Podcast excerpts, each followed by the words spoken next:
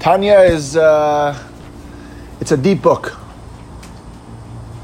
and that's the that's been the trademark of our classes that we go deep. We don't uh, do the Tanya in a nutshell.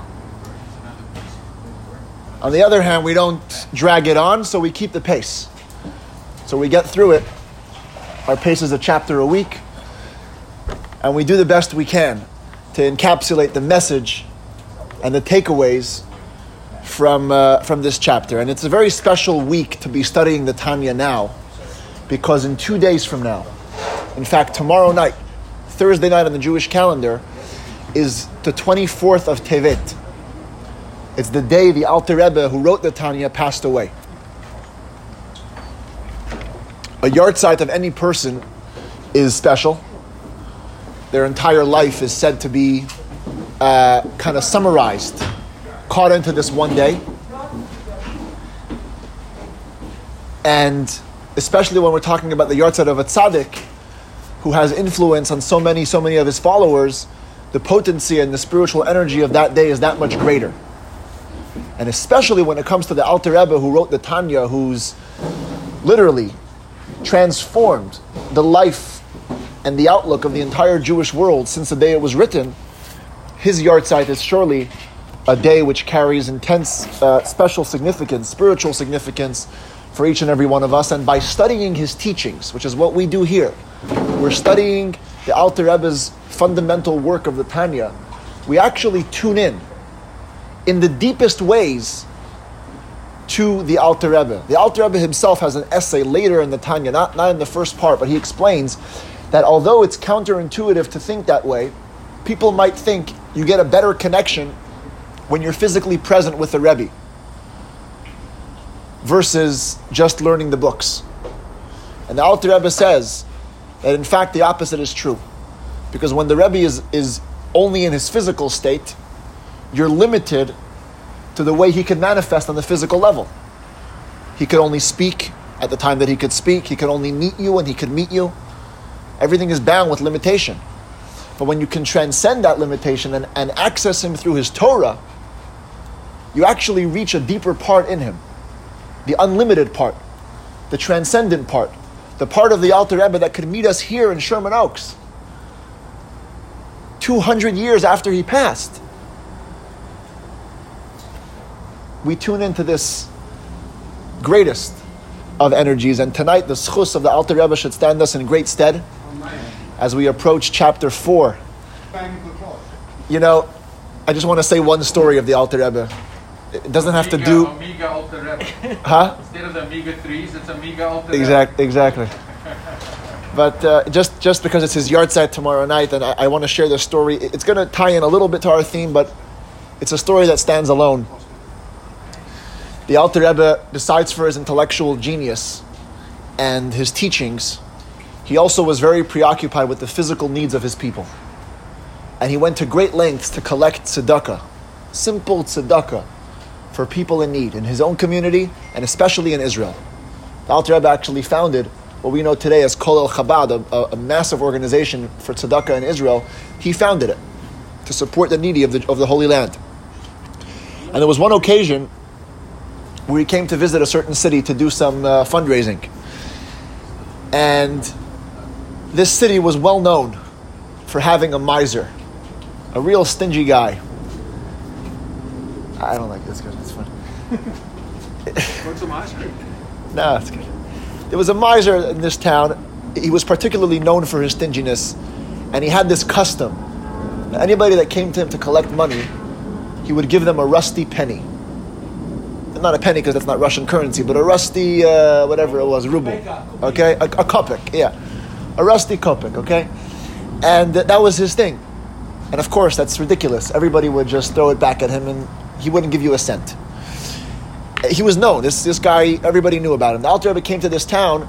He called the two prominent rabbis that were there, who were going to lead him around from house to house, and he said, "Hey, first, I want you to take me to the house of this miser."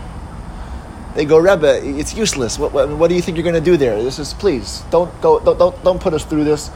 We know what's going to happen. He said, I, I insist. And they arranged the meeting the next day. they find themselves on the door, doorstep of this guy. Knock on the door. He opens the door. Wow, rabbis, please come in. This was his play, you know, every time. They come into the living room, beautifully decorated living room. They sit down. What are you here for? The Alter Rebbe begins to tell his story. There's widows and orphans who need money and uh, to marry off the children, to make ends meet. And he goes, Wow, this is such a touching story. Please accept my humble donation. And he pulls out of his pocket the, the kopek and he hands it to the Alter Rebbe. And the rabbis are going, We knew it. It's a waste of time. But instead of the usual reaction, the Alter Rebbe actually stood up, warmly went over to this miser and starts shaking his hand. Thank you so much, Mr. Solomon, for your incredible donation. I'd like to write you a receipt of your generosity. And he begins to write him a document full of blessings and, and, and you name it, just everything good for this man. Thank you so much. And all the time smiling, and he hands it over to him. And, uh, and he says, Okay, we got to be on our way. We have a lot of collecting to do, to do today. I'm out. Turns around, they leave the house. As they're walking down the steps, they hear the door open behind them. The rich man is there. He says, Rabbis, please, back into the house. I need to talk to you for a second. They come back in. And now, instead of sitting relaxed, the rich man's actually pacing back and forth, and he says, It wasn't good enough. It wasn't good enough. I got to give you more. How much do you need for, to, to help all these people that you want to help? Alter Rebbe says, Well, if you ask, it's 5,000 rubles. He says, Okay, I can give a thousand. Pulls out of his pocket a wad of ruble notes. The rabbis were, were beyond, they, they were, they, were, they thought they lost something. Like they, they're daydreaming. Like they wanted to just grab the money and go. If he's going to change his mind, who knows? And the Alter Rebbe again goes over to him. He's shaking his hand. He's smiling. Thank you so much. And he's writing him a receipt with Hebrew blessings and all kinds of stuff. And he gives it to him again. And he says, "Okay, we got to go. Another four thousand to collect." They're out the door. The door shuts. They're coming down the steps, and the same thing.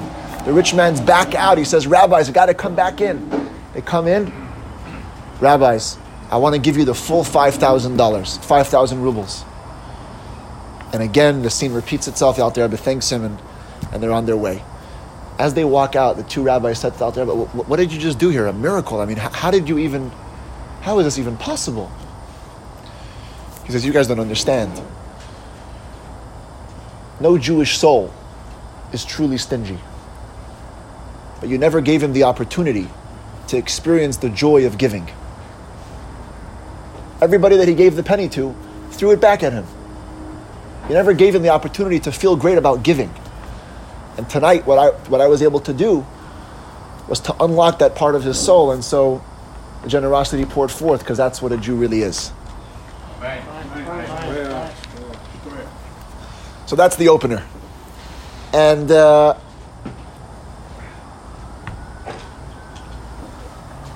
either it will tie in or it won't but it's a good story that stands alone, and we have to really appreciate the value of a Jewish soul. That's, that's the message, because many people underestimate it. And the Alter Rebbe was able to show and bring out the beauty of this, of this Yiddish neshama. And it is the neshama. That's our topic tonight. We've been on this for two weeks already, chapters two and three. We've talked about the essence of the soul, we've talked about the body, the functions of the soul. And tonight we're on to topic number three the expression of the soul, or the way I like to call it, as the soul communicates. Chapters four and five, they really go hand in hand. And so we're, we're kind of doing a disservice by doing chapter four separately and chapter five. We'll have to do a little recap next week. It's just the nature of the chapters, they go, they go in tandem but I'm going to do my best to, uh, to separate the discussions and we'll be able to keep focused on, on, on what it is chapter 4 contributes to the Tanya. But uh, this is what it is it's the third dimension. It's not the essence, it's not the body, it's the communication of the soul. The Alter Rebbe calls them in the Tanya livushim, garments. And like every metaphor, the reason why they're called garments is because your character you can't change. Your makeup you can't change. But your clothes you can take on and put them off at will. In other words, they're, they're, they're in your control. So, in that sense, the three garments that the Alter Rebbe names in this chapter are the three elements of every person which are completely in our control thought, speech, and action. And if I can give a little different twist, thought is the way a person communicates with himself, speech, the way a person communicates with other people, action, the way a person communicates with the world and other things.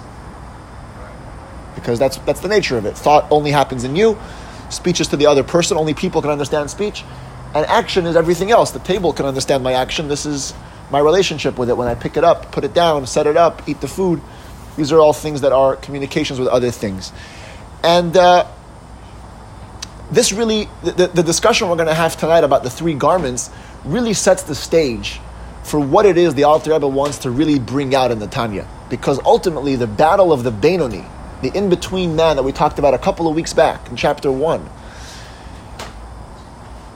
the real deal with him is going to be that his character will never change. His mind and heart will never change. He'll never stop feeling certain ways. He'll never stop desiring certain things.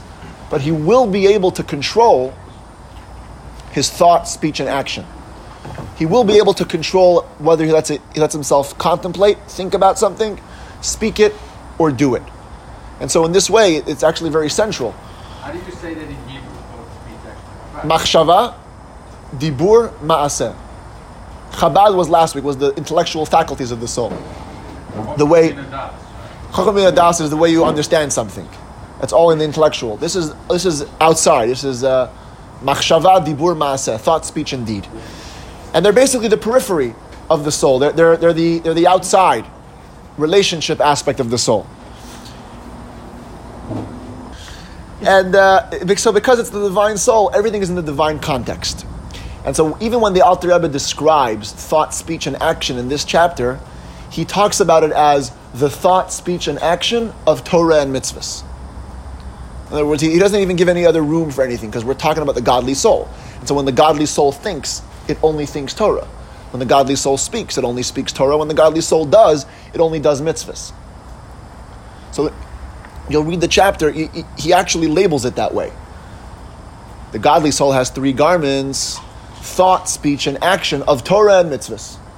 Boom, right there, because that's what it is. And he says when the godly soul engages its thought in thinking about Torah thoughts on any level that it can, then the machshava, the thought, is united with God. When he speaks about the Torah with a friend, engaging in conversation, Talmudic debate, then he's engaged his, his speech in, in, in godliness. And when he does a mitzvah, shakes the lulav and puts on tefillin, he's engaged his action. And this segues into a very interesting conversation in the Tanya. And it's, it's when you examine the map of the Tanya, in other words, you can see it all in context, it, it almost seems like chapters four and five are on a tangent. Because it doesn't have to do directly with the souls and the struggle, and it, it, it is kind of a, a side conversation. But it becomes central in understanding how the godly soul works, and we're going to tie it a little bit tonight and mainly next week when we finish chapter 5, we're going to tie the whole circle together. But what happens is in, in the rest of the chapter is that the Alter Rebbe says, by the way, I just want you to know something. The thought, speech, and action that you engage in Torah and mitzvahs, they might seem to you like something outside of your soul. In other words, I got the essence of my soul connected to Hashem, and then I got a little garment outside of me, Torah and mitzvahs outside of me, but it's not really my essence. It's not really on the level of the essence of my soul. It's, I'm really much higher than the Torah and mitzvahs. And the Alter Rebbe posits that in fact the opposite is true. The Torah and mitzvahs in this physical world are actually on a higher level than your very soul is in this world. And that's because he bases it on a Zohar. The Zohar says, Oraita v'kutshabrichu kulachad. Torah and Hashem are completely one. Even the way Torah has come down to be physical intellect and understood by people, it retains its godly identity. Versus the soul, which although it could be traced back to Hashem, but it isn't aware. It's hidden from us. this idea of being a piece of God. I mean, look at us. This is how we, we see ourselves as material beings. Yeah, there was a uh, there was a chassid. Reblazer was his name. He was a chassid of the Alter Rebbe, and they once asked him, "Why do you play? Like, why do you see such an emphasis in chassidus? Because he, he wasn't a chassid originally. He lived in Israel, and he was not a follower of chassidus, and he would love to engage in Torah thoughts and Torah study. And one time, a disciple of the Alter Rebbe came to visit Israel and uh, engaged him in something, and he gave him over a deep teaching from the Alter Rebbe, and he was immediately struck. And he said, Where did you hear this? He said, Well, I heard it from my master, the Alter Rebbe in Liadi. He says, I gotta go meet this man. He packed his bags, literally, packed his bags and made the journey to White Russia. Endured incredible hardships and suffering. He lost money, he gained money, he broke his leg, and, and he made it there and he became a devout follower of the Alter Rebbe. And so they asked him, like, what was it that, that you know, that captured you? And he said a great line. He said, when I lived in Jerusalem, I used to pray and learn. And I used to think, how will God ever be able to come up with a paradise big enough to host me and all the great things that I've accomplished? How will it's unfathomable to me? I'm doing so much good. How will he create a Gan Eden big enough for me? And when I came to the Alter Rebbe, I discovered the opposite question. How could the infinite, omniscient, and omnipotent God find room for a materially animalistic person like myself? His perspective completely changed. Uh, humility, and and uh, it, it was a complete. It was it was a game changer for him. And so, in this way, the soul kind of loses its access to its essence when it comes down here. And I'm going to unpack this in a second, but just to make the point Torah and mitzvahs retain their revealed connection to Hashem even as they become physical. And he quotes a midrash, a fascinating midrash. There's a midrash in a book called Yalkut Shimoni, where he has a whole chapter on why the Torah is compared to water. So Torah was compared to water, and like 15 analogies that he draws between Torah and water. One of them is actually fascinating. It relates to our, our class. It says, uh, just like water can go droplet by droplet, and then in the end it accumulates to a rushing stream, so too with Torah. You start with two halachas today, two halachas tomorrow, and before you know it, you're a gushing stream of Torah one chapter a week, and before we know it, we got the Tanya. It, it, it's a big, it's a, it's a beautiful analogy. But another analogy he draws is like this. He says, water descends from a high point to a low point. The nature of water is when it hits a, a precipice, it goes down. Torah is the same way. What does that mean? Torah travels down, okay? What's the message there? The Alter Rebbe says something deep. He says, water, when it goes down, it's the same water that was up here that now goes down here. Gravity. Huh? Gravity. Gravity. Gravity pulls it down, but it's the actual water. The same water that was up there is, the, is now the water that's down here. Right? Versus, versus a, let's say, a, an idea. If I communicate an idea to you, there's the way it is in my head, and then it has to filter down to your head, and then maybe it achieves a lower status there. Or for a child, this is especially apparent. For an adult to create a, to explain an adult concept to a child, everything has to be filtered, and so the idea loses some of its essence. But water, he says, the water that's up there is exactly the one that's down there. The Torah that was up there by Hashem is the very same Torah, the very same infinity down here. And that's what makes Torah and mitzvahs different than the human soul. Because the human soul did get filtered. The human soul did lose some of the awareness of, of it being connected to Hashem. He goes even further, and again, I'm, I'm only giving half a conversation because chapter 5 is the, is the full dimension of it. But I'm just going to say what he says in chapter 4. He says, more than Torah, mitzvahs have godliness revealed in them, more than Torah. Because mitzvahs are a literal way to experience God. Torah is an intellectual exercise, it engages, and next week we'll see the flip side of this. I'm going to turn it all on its head next week. But for this week, mitzvahs have a deeper connection. You're literally experiencing God in the physical. You hold an esrig, this is Hashemliness. You, you eat salmon and you make a bracha, the Alter Rebbe is in the salmon, Hashem is in the salmon. This is, this is it, it, becomes spiritual. You, you, you eat matzah, you put on tefillin, you tzitzis.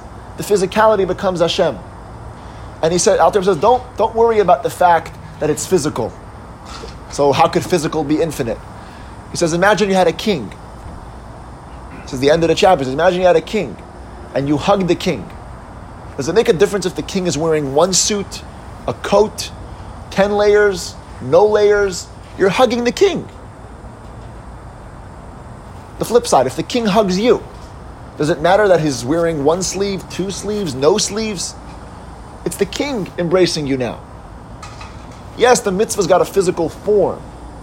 The esrig, however it looks in the spiritual realms, came down into the yellow citrus that's you know shaped this way. But you're hugging the same king. You're experiencing the same God. And so in that way, mitzvahs carry a revealed sense of, of being connected with Hashem. And he ties it in to something we say in Pirkei Avot. Ethics of Our Father says, Yafeh achat b'tshuva ma'asim tovim ba'olam hazeh mikol chayei ha'olam haba. Better or more beautiful is one moment of repentance and good deeds in this world than the entire life of the next world. Really. One moment in this physical world better than the entire olam haba? How could that be? And the Alter Rebbe says it's true.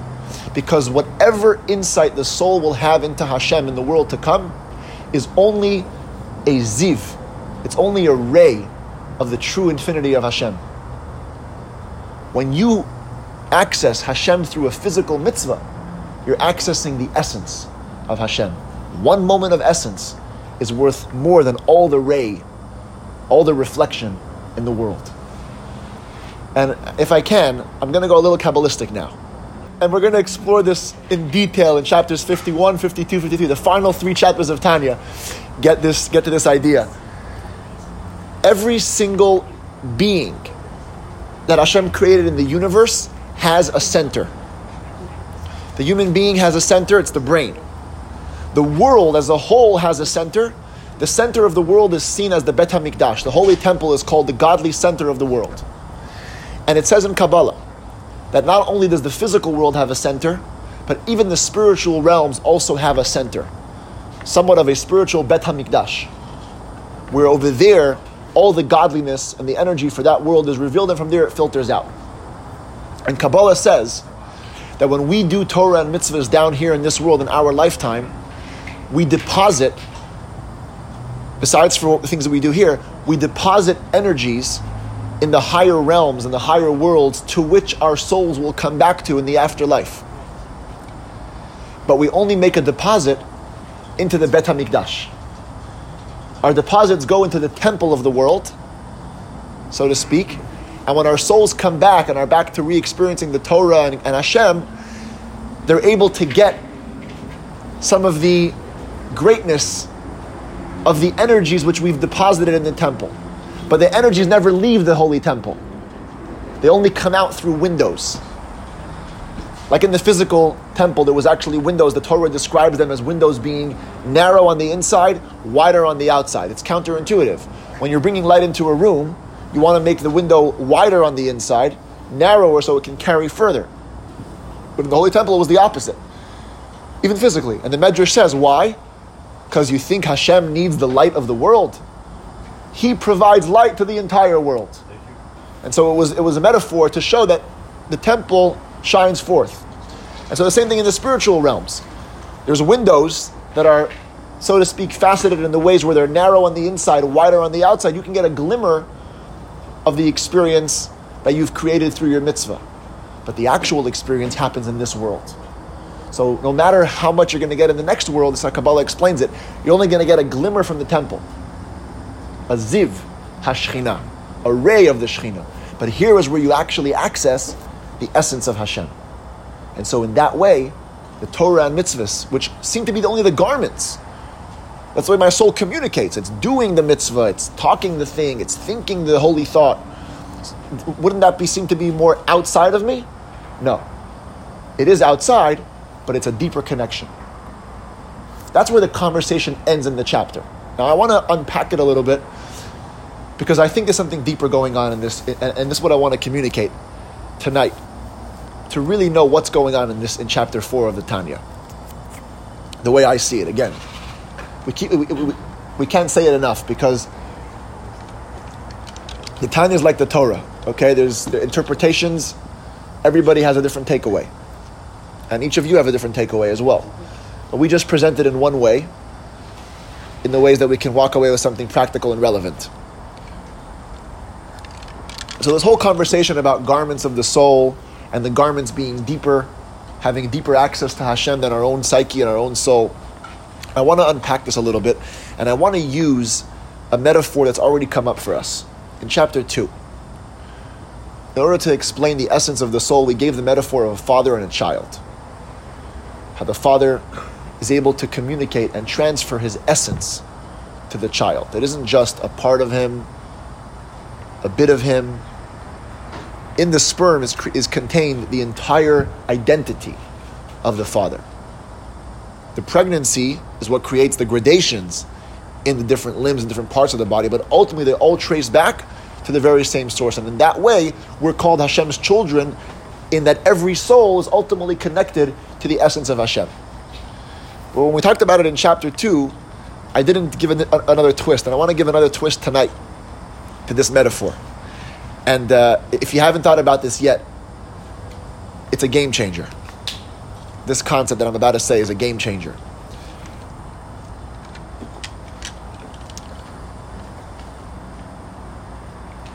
The greatest gift that a parent gives to his child, the greatest thing that a father passes on to his son or daughter, together with the fact that he gives him his essence is he gives him independence. The very fact that your child is a different entity, a different being, separate from you, is the greatest gift you give them. It's ironic because you give them everything of yourself but you give them the complete freedom to detach. And I'm not talking about lifestyle, that's of course another thing. Even physically, you give them their being as a separate being. There's something outside of you. And it's the same gift we got from our parents, and they got from their parents.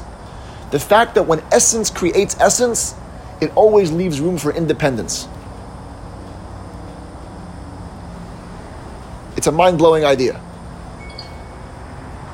Of course, it's, it's, what, it's exactly what allows for a child to live a life in complete inconsistency or even antithetical to his parents, which is the beauty of life, okay? Sometimes it's heartbreaking, and I get that. But the idea of making your own choices, this is part of the package of independence that a parent gives to his child, both physically mentally, psychologically, in the psyche and the makeup of the person, it's a separate being. And we get it from Hashem. This is the, the other piece of the father son metaphor in Hashem. When Hashem created souls, together with giving us his essence, he gave us independence. He said, I'm going to make souls that are going to be separate from me. You know, mystically, we call this free will. This is the basis for the concept of free will. The idea that Hashem created a being that, so to speak, is outside of himself. That's why when kids are born, they, they, they don't feel their identity as a child. The opposite is true. Scientifically, even. Children first feel themselves and feel that they're the center of the world. If anything, you're here to serve us. you know, for the first couple of years, until they realize that, hey, they're about 28. Yeah, right. Uh, To like, oh, not everyone's thinking about me. Okay, but it, it, it comes out that way because, and in the same way with with us, Hashem creates the soul with the gift of free will, with the gift that you're not going to have an awareness of your identity. Imagine if our souls came into the world with the complete identity of being one with Hashem. There, couldn't be anything. There there couldn't be free will. Firstly, we, we feel compelled to. Uh, to act in a godly way. The very fact that we feel ourselves as material beings and, and disconnected beings and beings that have to discover godliness and divine consciousness, that is the mechanism of separation that Hashem put into being when He first created souls. And I believe that's the question, that's the underpinning of chapter 4. Why does a Jew need Judaism? If a Jew is connected at one, in essence, to Hashem, why do we need other factors to create the closeness? Why do we need Torah and mitzvahs to bring to bring us together with Hashem? Aren't we the essence? Aren't we aren't we together? Aren't we one? Aren't we part and parcel of each other, a package deal? And the Alter Rebbe wants to explain to us that in fact that's the very difference between you and the Torah and mitzvahs. You have been created with the separation, the disconnect, the lack of awareness, the lack of identity. Your source is hidden from you in this world. The soul cannot feel that it's godly. If it did, again, it wouldn't, it wouldn't be able to do otherwise. And the Torah and mitzvahs, they have a revealed, overt, conscious connection to Hashem. That's why they're higher in that sense, because the essence of our soul got hidden. We tap into the Torah and mitzvahs. This is where revealed godliness is. Now, Hashem is shining back into the system. Now, godly consciousness comes in. Now we can start feeling. And by the way, it's not just now we get godliness into our life. Now we can become aware of our inner source. In other words, we light up that connection that we lost. Shoot. Torah and mitzvahs. So when you're doing Torah and mitzvahs, by just doing Torah and mitzvahs, you may or may not get feelings. By doing them, eventually that creates some sort of pipeline to. Okay, you're, you're, you're, you're not exactly asking the question, but I'm, I'm going to ask it for you. Because maybe some people are embarrassed that I might scream at you if you ask the question. What do you mean Torah and mitzvahs are revealed godliness? I don't feel it, Right. right? Yeah, that, that's kind of. I'm just going to rephrase that in, in, in this way. What do you mean Torah and mitzvahs are revealed? I, I, it's like I'm, I'm lecturing for half an hour and nobody wants to ask it because, right? Huh? You, you actually did? Okay. Yeah. In other words, what am I saying? Godliness is hidden in my soul, but it's revealed in mitzvahs? Like, what are we talking about?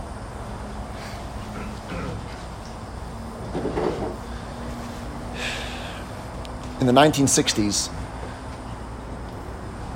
the Rebbe was it was accepting private audiences still, and uh, many times there'd be groups of students that would come to visit him and challenge him with all their questions. He would take questions and he would answer them. And for some reason, at that time, also many intellectuals. Uh, we have recorded stories of their visits with the Rebbe and their interactions with him, and their, also the questions that they posed to him. And there was one particular guy who came to visit the Rebbe, and uh, the Rebbe was talking about the value of adding in mitzvahs, just doing mitzvahs, and doing even more mitzvahs. When you're doing one, do more. And the Rebbe was giving an analogy to a tie. He said, a tie, it adds, it, it enhances, or you have a guy who's dressed well, he's wearing a sharp suit, and then he adds in the tie, and it gives, the, it gives a new twist, an added splendor to the whole uniform. And so he was saying, the more mitzvahs that you add, it- it's not just like you do one mitzvah, okay, I got tefillin now, I got my suit on, I'm good. No, because you want to also have the tie. It gives the additional feel to the outfit. And so this guy said to the Rebbe, that's a nice analogy, but it doesn't work for the guy that doesn't do anything. Because if you don't do anything, that's like a naked guy putting on a tie.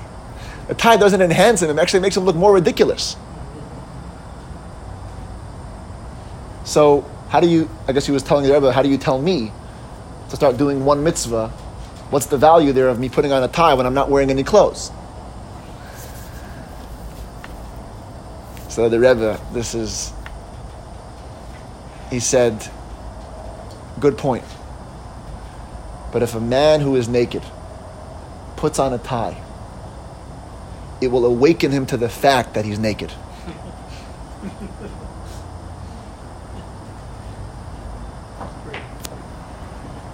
Isn't it great? You put on the tie. You see, otherwise you'll walk around thinking you're good. You put on the tie and you're going, one second, this doesn't match. I got to get some clothes on. Right? And then he starts to, to, to, to be in tune with it. And the Rebbe used a similar point to explain the answer to our question that we're dealing with right now. What, what do you mean Torah and mitzvahs are revealed godliness? I don't feel it. True. And that's not what we mean when we say Torah and mitzvahs are revealed godliness. What we mean is different than yourself, they're an actual vehicle into Hashem. And the proof is in the effect that mitzvahs have. Just like the tie has the effect of waking the person up to where he's at, the mitzvahs have an effect on a person that ultimately wake him up to his godliness. It's why the Pirkei Avot says, mitzvah goreret mitzvah. One mitzvah leads to another. It's the nature of things. The Rebbe would always talk about this later when he began the tefillin campaigns and the mitzvah campaigns, and people would challenge him, What's the point of a one off? Like, what are we doing here? I caught the guy in a restaurant on a Friday afternoon, put on tefillin, tied him up, he won't do it again, who knows? No, it has an effect. The mitzvah will bring along another mitzvah. Or uh, the, the, the, um, the Gemara says, when a person learns Torah, there's a debate if a person becomes an apostate, if we should let him continue studying, or should we just reject him completely? And it says that you let him, you keep, you let, you let him keep going because Hama'or Shaba Machzira Mutav, the luminary in the Torah, will return him back to good. In other words, there's an essential element of Hashem that's dormant and that's, that's right there lying in the Torah that if you access it, it will wake it up. Versus a guy who doesn't do mitzvahs all his life and just relies on the essence of his soul, there'll never be that, that, that conscious connection. And that's what the Alter Rebbe means to say when he talks about this conversation of Torah and mitzvahs being higher than the soul. He's answering a very core question why does my soul need expression? Why does my soul need the Judaism? It needs the Judaism because the Judaism is where Hashem is revealed and could become revealed consciously. But like I said, there's a key twist where it's not just about bringing light from another room into this room, we're already tuned in. It lights up the soul that's already there. It lights up the connection that's already there. I think I mentioned this before. There's a Zohar. Actually, the source of what I mentioned before, Oraita v'kuchabrichu kulachad, Torah and God are all one. It's part of a bigger sentence. The Zohar, in, in its full sentence, says there are three knots that are tied into each other. Jews are connected to Torah, Torah are connected to Hashem, Yisrael, Oraita, v'kuchabrichu kulachad. Jews, Torah, and Hashem are all one. And it takes a Jew to think of this question. The Zohar says there are three knots. Three knots. Jews to, Jews to the Torah, Torah to Hashem, that's only two knots. Right? When, when you have three things, one knot to connect the Jews to the Torah, one knot to connect the Torah to Hashem, that's, that's three things tied to each other, not three knots. What's the three knots? So Chassidus says, it's not a line, it's a circle. There's the connection we have to Hashem through the Torah, but then there's the direct knot going between us and Hashem. So it is three knots. It's like the recycling sign. And that's the Alter Rebbe saying here. You have that connection to you and Hashem. It's there, but it's sleeping. It's hidden. It's separate, and that's the way it's meant to be. Hashem wanted there to be free will. Hashem wanted to be a soul that feels separate. And the, the, the, the pathway to that is through the other two knots. Go through the Torah and mitzvahs. Access those parts of the physical world that are already apparently godly and use them to wake up your essence. Use them to wake up what it is that's already in your soul.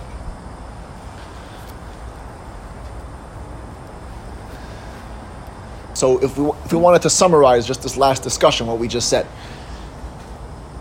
every Jewish soul's identity is Hashem. That's true. That was chapter 2, and it's clear. However, when it descends, it loses that sense of awareness, and it needs the Yiddishkeit, the Torah and mitzvahs, the garments, these are the soul's expressions, to wake up first to reveal godliness into its life, and then to wake up its own essential essence. Because Jews are inherently godly. We are inherently godly, we just don't know it. And when we do Torah and mitzvahs, we tap into it, and that wakes it up. And this ties into a very, very big thing. On the world level. See, we're talking now about on, on the human level. Uh, I want to go for a second to the world level the world talks a lot about revealing godliness. Revealing godliness in the world, Giluy Elokus. And the conventional way of understanding Giluy Elokus, when you say revealing, just the word revealing assumes two things right away. First, it assumes that there's a place that doesn't have this revelation. Right? I have to reveal godliness in this world. So we're automatically assuming the world doesn't have godliness, and that there's an outside source that's going to bring it in. There's somewhere, some being, some ethereal area, some realm where the godliness is there and it's going to come into the world. The Baal Shem Tov, the founder of Chassidus, and the Alter Rebbe really opened up this idea, posed the following question to that premise. He said, if that's how you look at revealing godliness in the world, the world is cold, the world is dead, the world is godless, it's dark, and we have to bring in from a different place, then what exactly was keeping the world existing until you brought the godliness in? Hashem created everything. So so what's the what's what's the the energy there? What's the life force there? And the Baal Shem Tov therefore said, I want to reframe for you the whole idea of revealing godliness in the world. He said, reveal is different than bring in. Bring in means bringing it in. Revealing means something is here. We just have to uncover it. Now, today, this is conventional Jewish wisdom, but I'll have you know it was radical back then. People did not believe that kind of thing.